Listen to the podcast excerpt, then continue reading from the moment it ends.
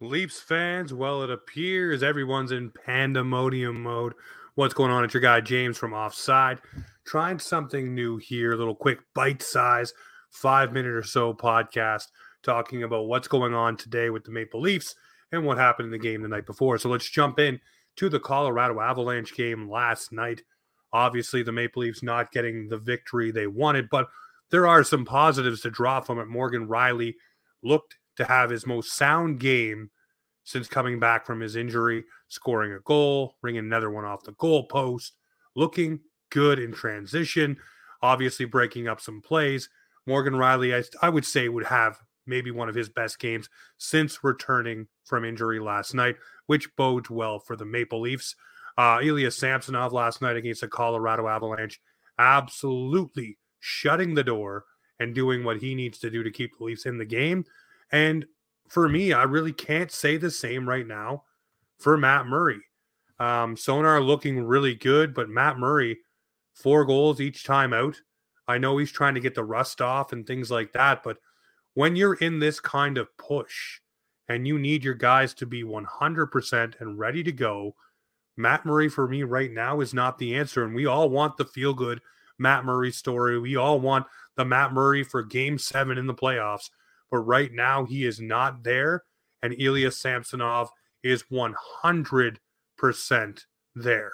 So I look at this and say, hmm, if I have to roll with a goalie on Friday night against the Carolina Hurricanes, a team that is going to be fired up after the injury to Andrei Svechnikov, I roll with one Mr. Ilya Samsonov.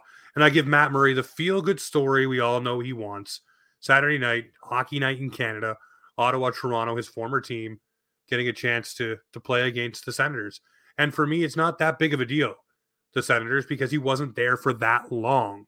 Um, but we will see what happens uh, going into those games. So here's some news and notes today from practice for the Toronto Maple Leafs. No Mitch Marner, no Auston Matthews, and I know I seen the panic flood through Leafs Nation immediately. Go look at their ice time from the night before. Both players playing close to 30 minutes last night, which is almost half the damn game. Keefe letting them run wild, feeling the puck, getting into the flu, flow of things. So today, naturally, they're sitting out. They're taking a break, no problem. And Keefe confirmed just as much. Um, you look through the lineup, and now he says that Luke Schenn will be in the lineup for the Toronto Maple Leafs on Friday night, and they'll go back to the traditional 12 and 6 on Saturday. So you have to beg the question of who the forward will be that comes in. Will it be Wayne Simmonds? Will it be Alex Steeves? I don't know. But looking at Luke Schenn and McCabe together, that could be a formidable shutdown pair.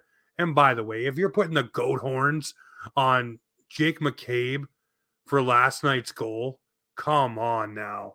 That went off his knee. He was trying to block the passing lane. Give the man credit. He's played great since he's been here.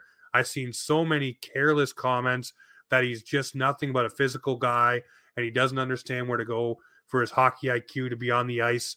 He was in the perfect position. It just hit him in the wrong spot and went in the net. Big whoop de doo. It's not like they got blown out. It was a 1 1 game. They lost in the shootout, which is really just a skills competition. And I don't think should be there. And that is another argument for another day. I like the, uh, the I think it's the AHL or ECHL model where they go seven minutes overtime. Let me see it. I want to see that for sure. Um, but yeah, going back to practice today, um, Luke Schenn will be in. Looks like Justin Holl may be the odd man looking out, which would get a lot of Leafs Nation excited. For me, I'll say this about Justin Holl. Is he my number one guy? No. Is he the guy that everybody loves? No. But here's the thing with Justin Holl he does disrupt zone entries. He is good with the stick. He does block a ton of shots. The only problem I have is the five minute muffin when he tries to clear it off the glass and it doesn't get out. And it's always in a crucial time. Five minutes left in a period, five minutes left in a game. Puck stays in and it goes in the back of the net, and he's wearing the goat horns. Now, I'm not saying, you know, Justin Holl is the be all end all for the Maple Leafs. He's not.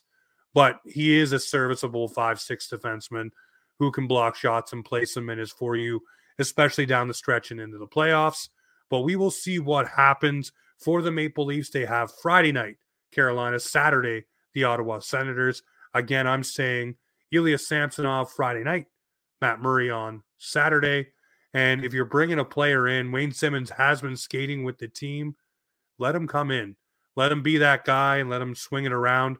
But I think until Ryan O'Reilly comes back, the Toronto Maple Leafs will be rolling the 11 and 7 just to keep everybody in the flow of things. And when Riley O'Reilly comes back, there'll be nine games he'll have to get up to speed and ready to play with this lineup, which is good news for the Maple Leafs.